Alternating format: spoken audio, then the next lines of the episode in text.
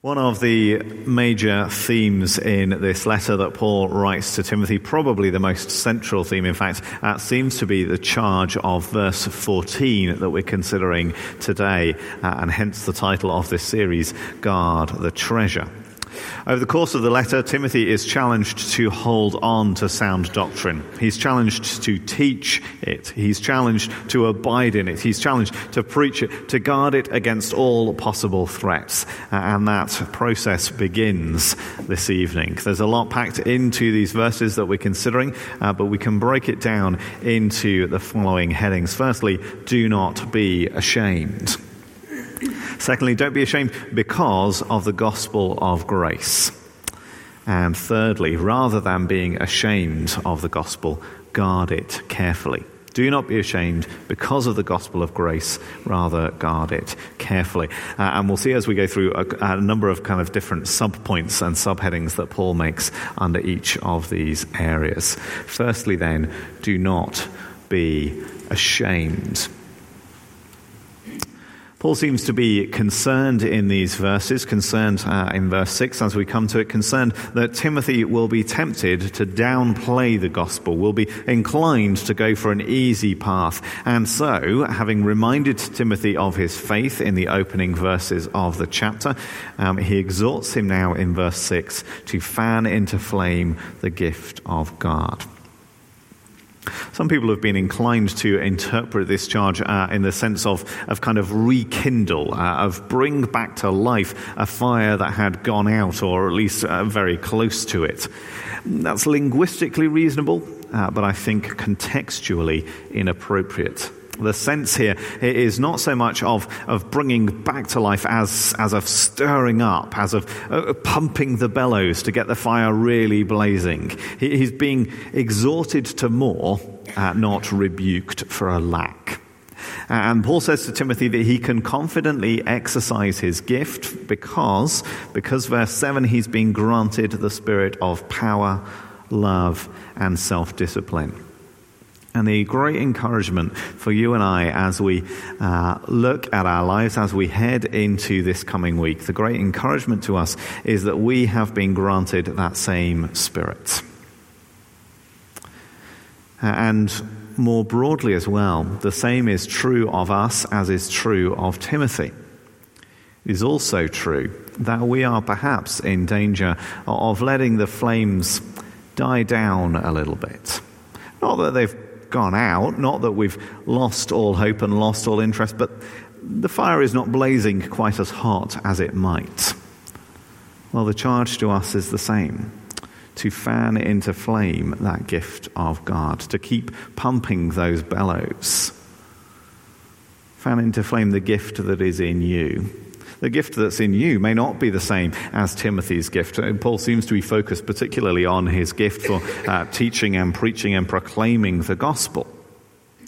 The gift may not be the same as Timothy's, but the spirit that is in you is the same as the spirit in him. Timothy doesn't need to be timid. timid. Timothy doesn't need to be ashamed, but instead he can go boldly in power, and so may you and I. But we need to be careful here. Because whilst the emphasis, I think, is on the power as contrasted to the timidity, we do well to not overlook the other two points that Paul makes about this Holy Spirit who is in us.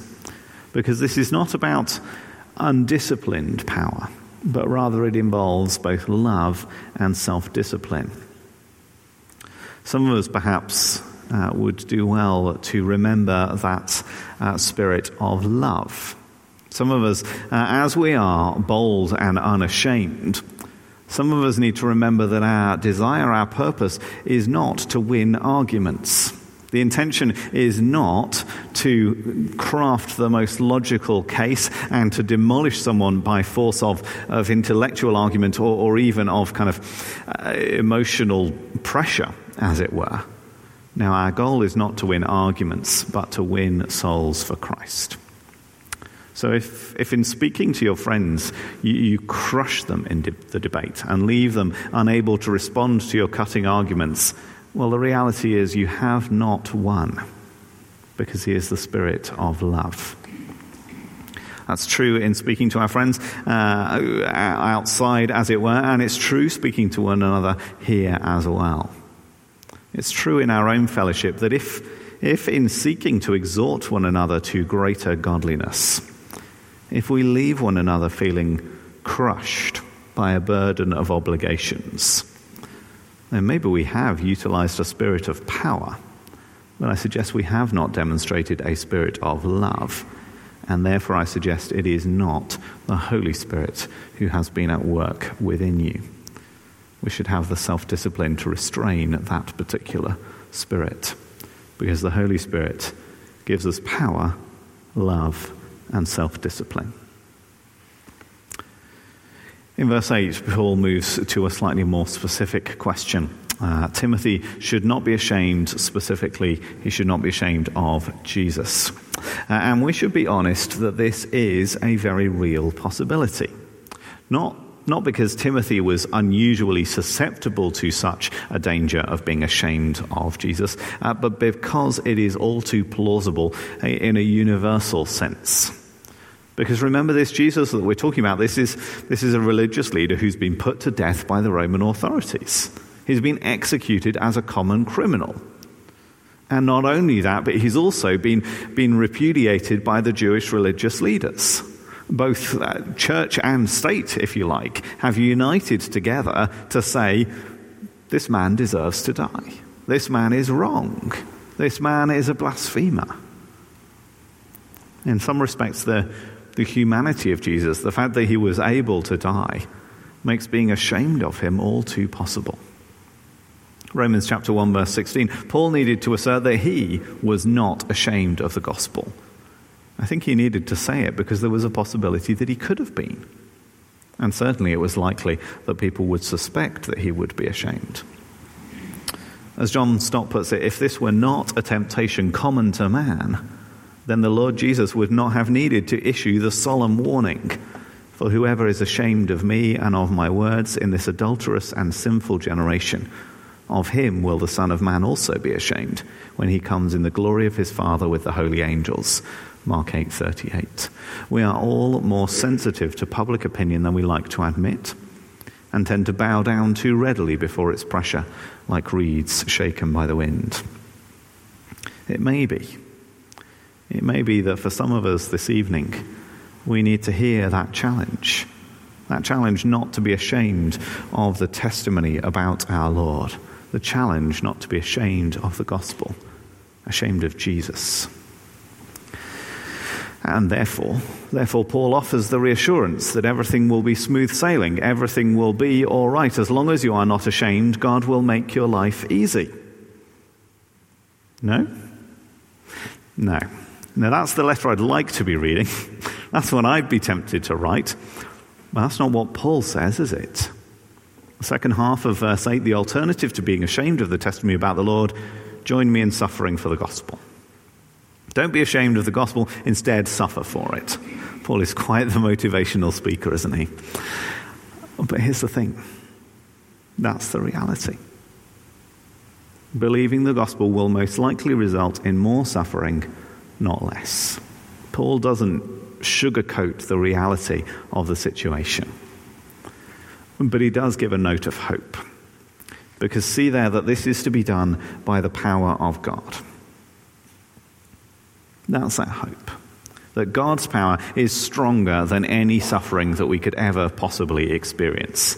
And that power is within you, as verse 7 has already said. That power of God enables us to withstand the suffering, enables us to be bold and unashamed.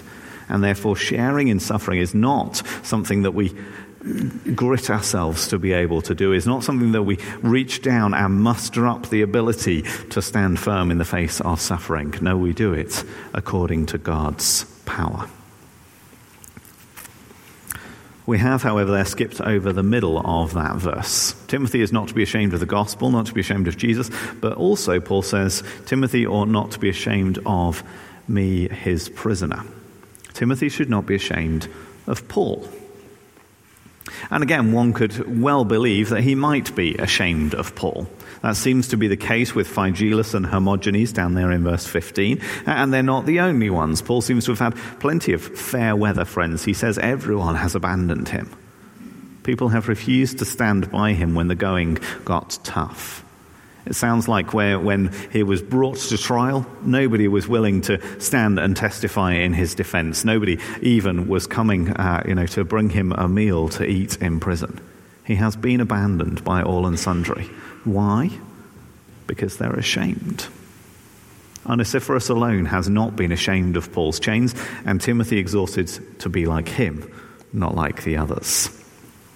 It would be tempting, wouldn't it, for people to turn away from Paul? Tempting not to want that, that, that negative association of being linked to somebody who's on death row. It doesn't make you look good to have a friend who is subject to execution.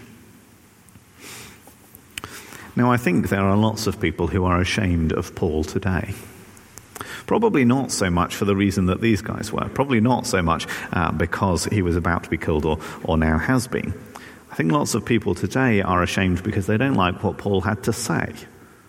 Plenty of sections of the church which like to say, well, well, that's just Paul. Jesus never said that. We don't have that luxury, do we? It's only through the writing of Paul and the writing of others like him that we know the gospel. It's the Holy Spirit's intention that we have all of Holy Scripture to profit from, not, not a kind of sanitized, comfortable version of just a few books of it. People want to drive a wedge between Paul and Jesus, but Paul here speaks of being ashamed of the testimony about the Lord and being ashamed of himself in one and the same breath. He could hardly make a closer link between the two. We should be wary of being ashamed of Paul. And in terms of the application for us today, I think we should probably add in a third point. We should not be ashamed of Jesus, we should not be ashamed of Paul, and we should not be ashamed of other Christians either. Just as these other believers were ashamed of Paul's chains, we can perhaps be in a situation where, where we're, we're proud of Christ, but ashamed of his people, embarrassed to be associated with them. Now, we have to be a little bit careful here because there are those who claim the name of Jesus but are not truly following him and his teaching. I am ashamed that Joel Osteen claims to be a Christian and his transparent self enrichment scheme tarnishes the name of believers everywhere. It is shameful. My point isn't that we shouldn't be ashamed of such charlatans, we, we should. But the point is that we ought not to be ashamed of people just because they express their faith in a slightly different way. Let me flesh this one out. There are times when I'm inclined to be ashamed of David Robertson. There's times when I think he's, he's expressed himself far more brashly than was wise. There are times when I'm not 100% sure that I agree with everything that he has said.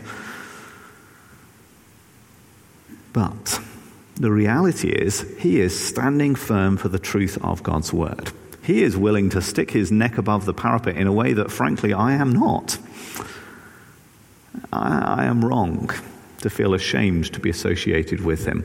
Not only associated with him as a Christian brother, but as a fellow minister of this denomination.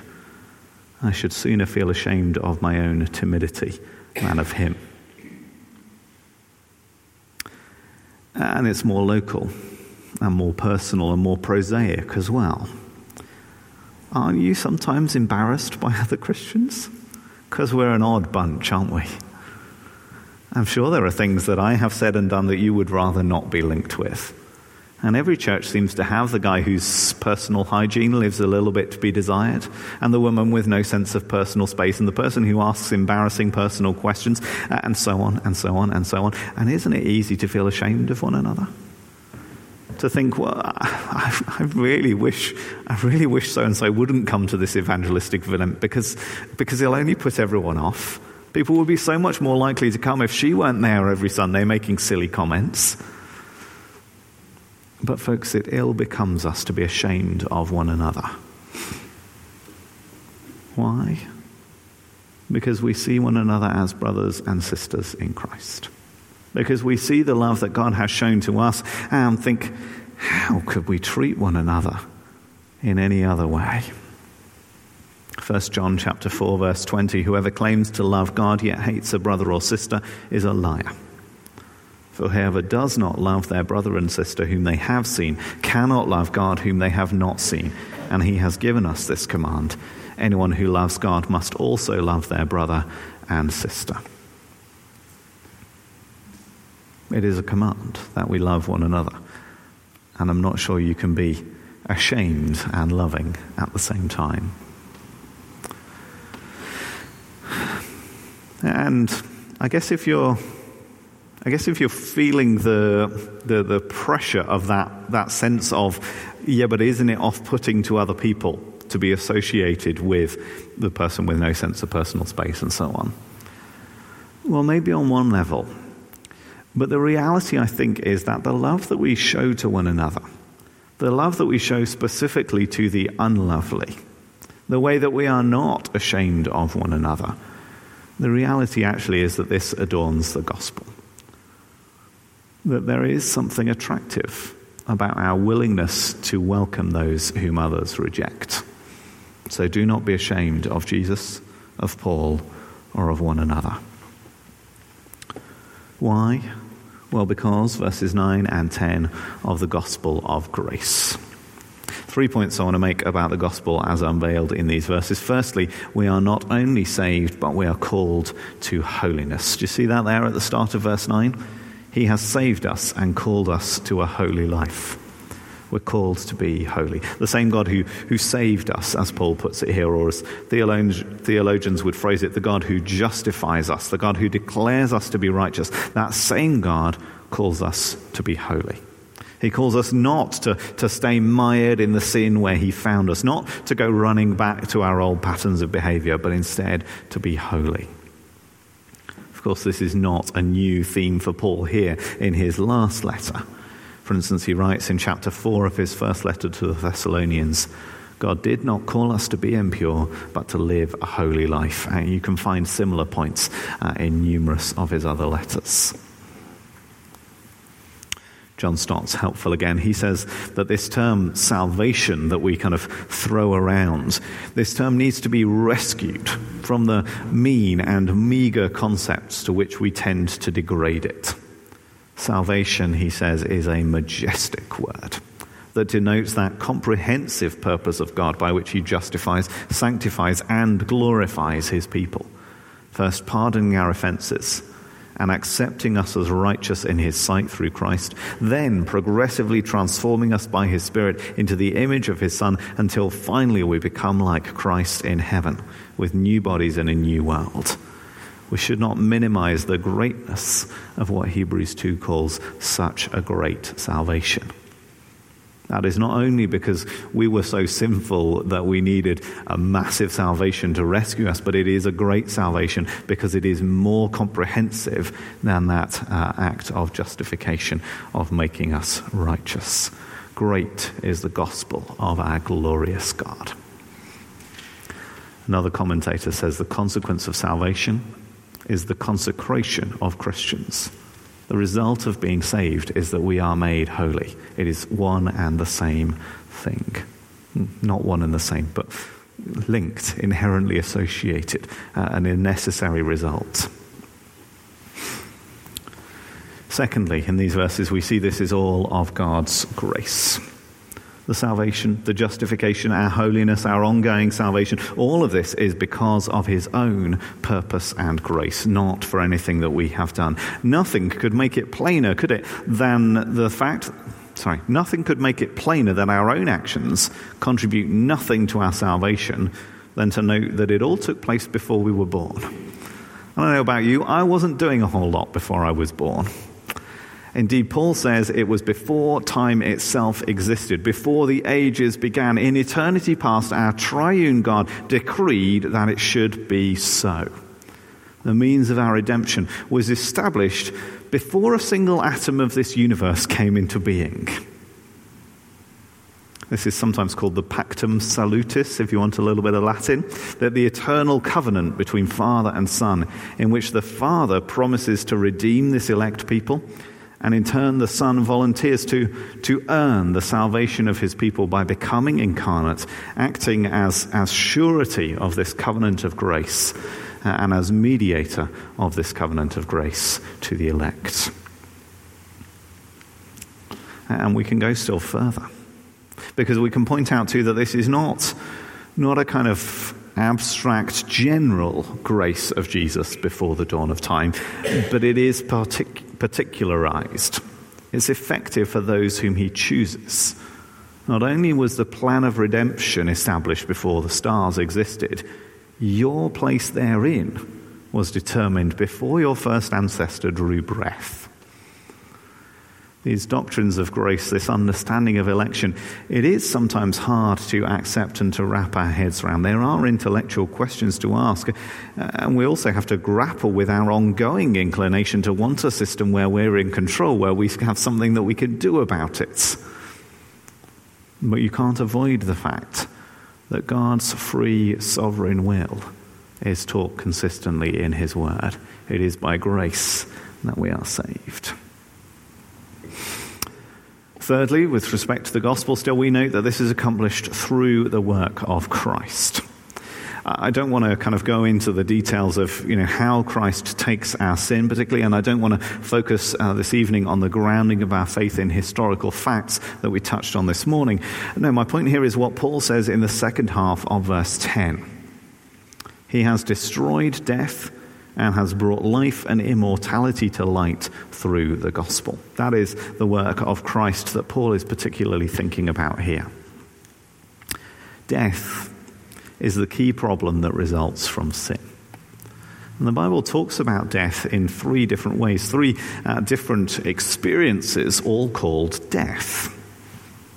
Physical, bodily death is the first and most obvious of those, when the soul is separated from the body. But we also talk about spiritual death, when the soul is separated from God. And then, third, you have eternal death, where both body and soul are separated from God forever. In all three of these respects, the wages of sin is death. And in response to that, says Paul, Jesus has abolished, Jesus has destroyed death. It is destroyed. Except people still die. And plenty of people are still dead in their sins, too. And it's still true that some will die the second death in hell, as Revelation 20 and 21 call it, and warn us thereby. To the Corinthians, Paul writes uh, in his first letter, chapter 15, verse 54 When the perishable has been clothed with the imperishable, and the mortal with immortality, then the saying that is written will come true death has been swallowed up in victory. In other words, it's for the future. It's yet to come that that saying will be true, that death has been swallowed up in victory. It isn't true now. Uh, and yet, Paul says essentially the same thing here. He has destroyed death. I think what's going on here uh, is that he's kind of thinking about the same question from slightly different angles. Um, so the root meaning of the verb here is something like make ineffective or nullify. And I think that's maybe what Paul has in mind, and uh, is the same idea as lies behind 1 Corinthians 15 55. Where, O death, is your victory? Where, O death, is your sting? We say that now. Death does not have the victory. Death's sting has been pulled from it. That's true already that even physical death is transformed, is no longer as terrifying as it once was, because we are able to have hope. Even in some ways, that death is gain, a gateway to being with Christ. And it's true of spiritual death as well, that it has lost its sting that it has no victory, because it is not our inevitable lot. But we can rather be brought to new birth because death is defeated. And those who are found in Christ, well, they will not be hurt by the second death, says Revelation 2. Yes, it is true. Death has been defeated. It may still be running around like a chicken with its head cut off for a while before it finally admits that it has been abolished. But death is dead. We don't have time tonight to dwell at length on the positive counterpart that he has granted us life and immortality. But we should note briefly that both are true. That our hope is not only in eternal life after we die, but life here and now He's given us both life and immortality. In other words, eternal life has already begun. And that is perhaps rendered all the more poignant by remembering that these words are written by a man who expects a death sentence any moment.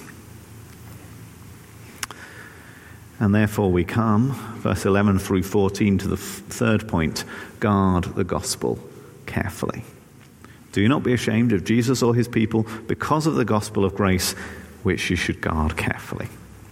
The first half of verse 14, as I said already, is the nub of the issue. Guard the good deposit that was entrusted to you.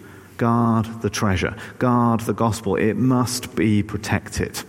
Timothy is going to need to serve as a watchman, as a soldier standing on guard. Guard the gospel. Because, as we're going to be reminded in the coming chapters, because many are going to wish to distort the gospel. Because many will be seduced by their ability to gather a following by preaching what people want to hear, not what they need to hear.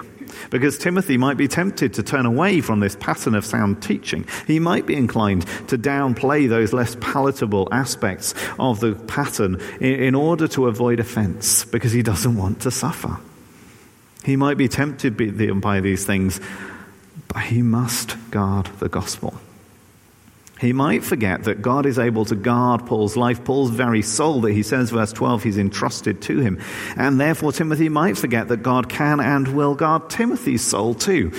You and I might forget that God will guard Paul's life and Paul's soul and Timothy's life and Timothy's soul and your soul and my soul. We might forget that. We might not want to stand firm and preach the gospel even when people are threatening to throw rocks at us, as they were uh, at Paul, as we were thinking this morning. And so the charge is to guard the gospel. The gospel is a true treasure. What could be more valuable than these words of eternal life? And that treasure is entrusted to the church to preserve. I chose the picture for the sermon series to, to reflect this language of treasure because that language grabbed me as I was reading through a few commentaries and things before we started. Uh, because I think we are often tempted to value the gospel less than we should. But it is a treasure. However, in one way, this picture is slightly misleading. Because if you're guarding a treasure chest, well, you do that by going and keeping it locked away, don't you? Well hidden, away from anybody else, lest they come and steal it. But the treasure of the gospel is the exact opposite, isn't it? How do you guard the gospel? You give it away. More on that in the coming chapters. It is a, a deposit entrusted to uh, Paul's care, entrusted to Timothy's care, entrusted to our care. We are not at liberty to do as we wish with the treasure.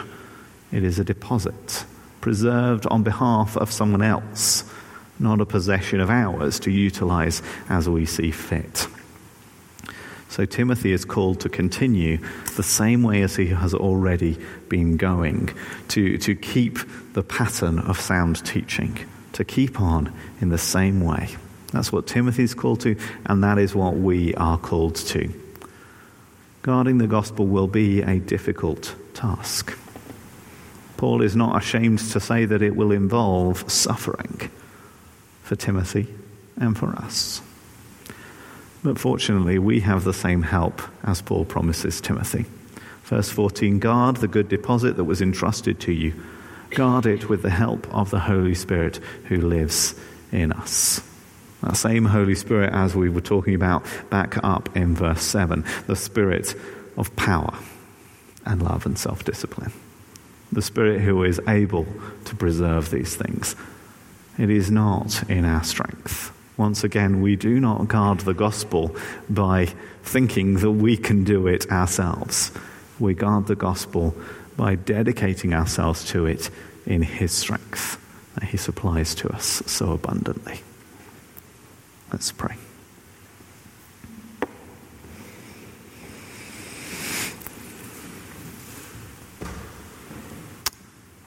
Lord God, our Heavenly Father we are, we are ashamed to admit that there are times when we are tempted to be ashamed either of you or of one another.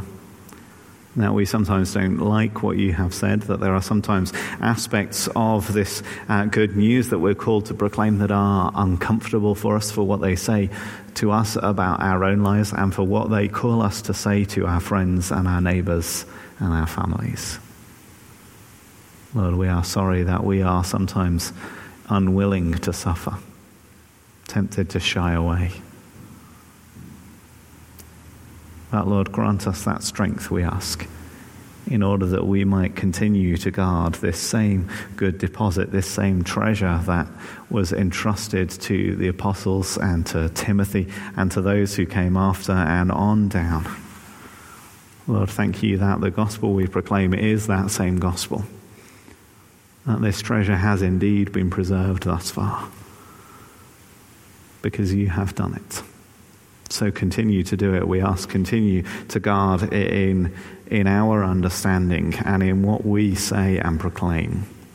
Continue to guard this deposit that we may speak rightly of you in order that others might come to know the riches of this salvation, of such a great salvation that not only justifies us but sanctifies us and brings us all the way home into your loving arms.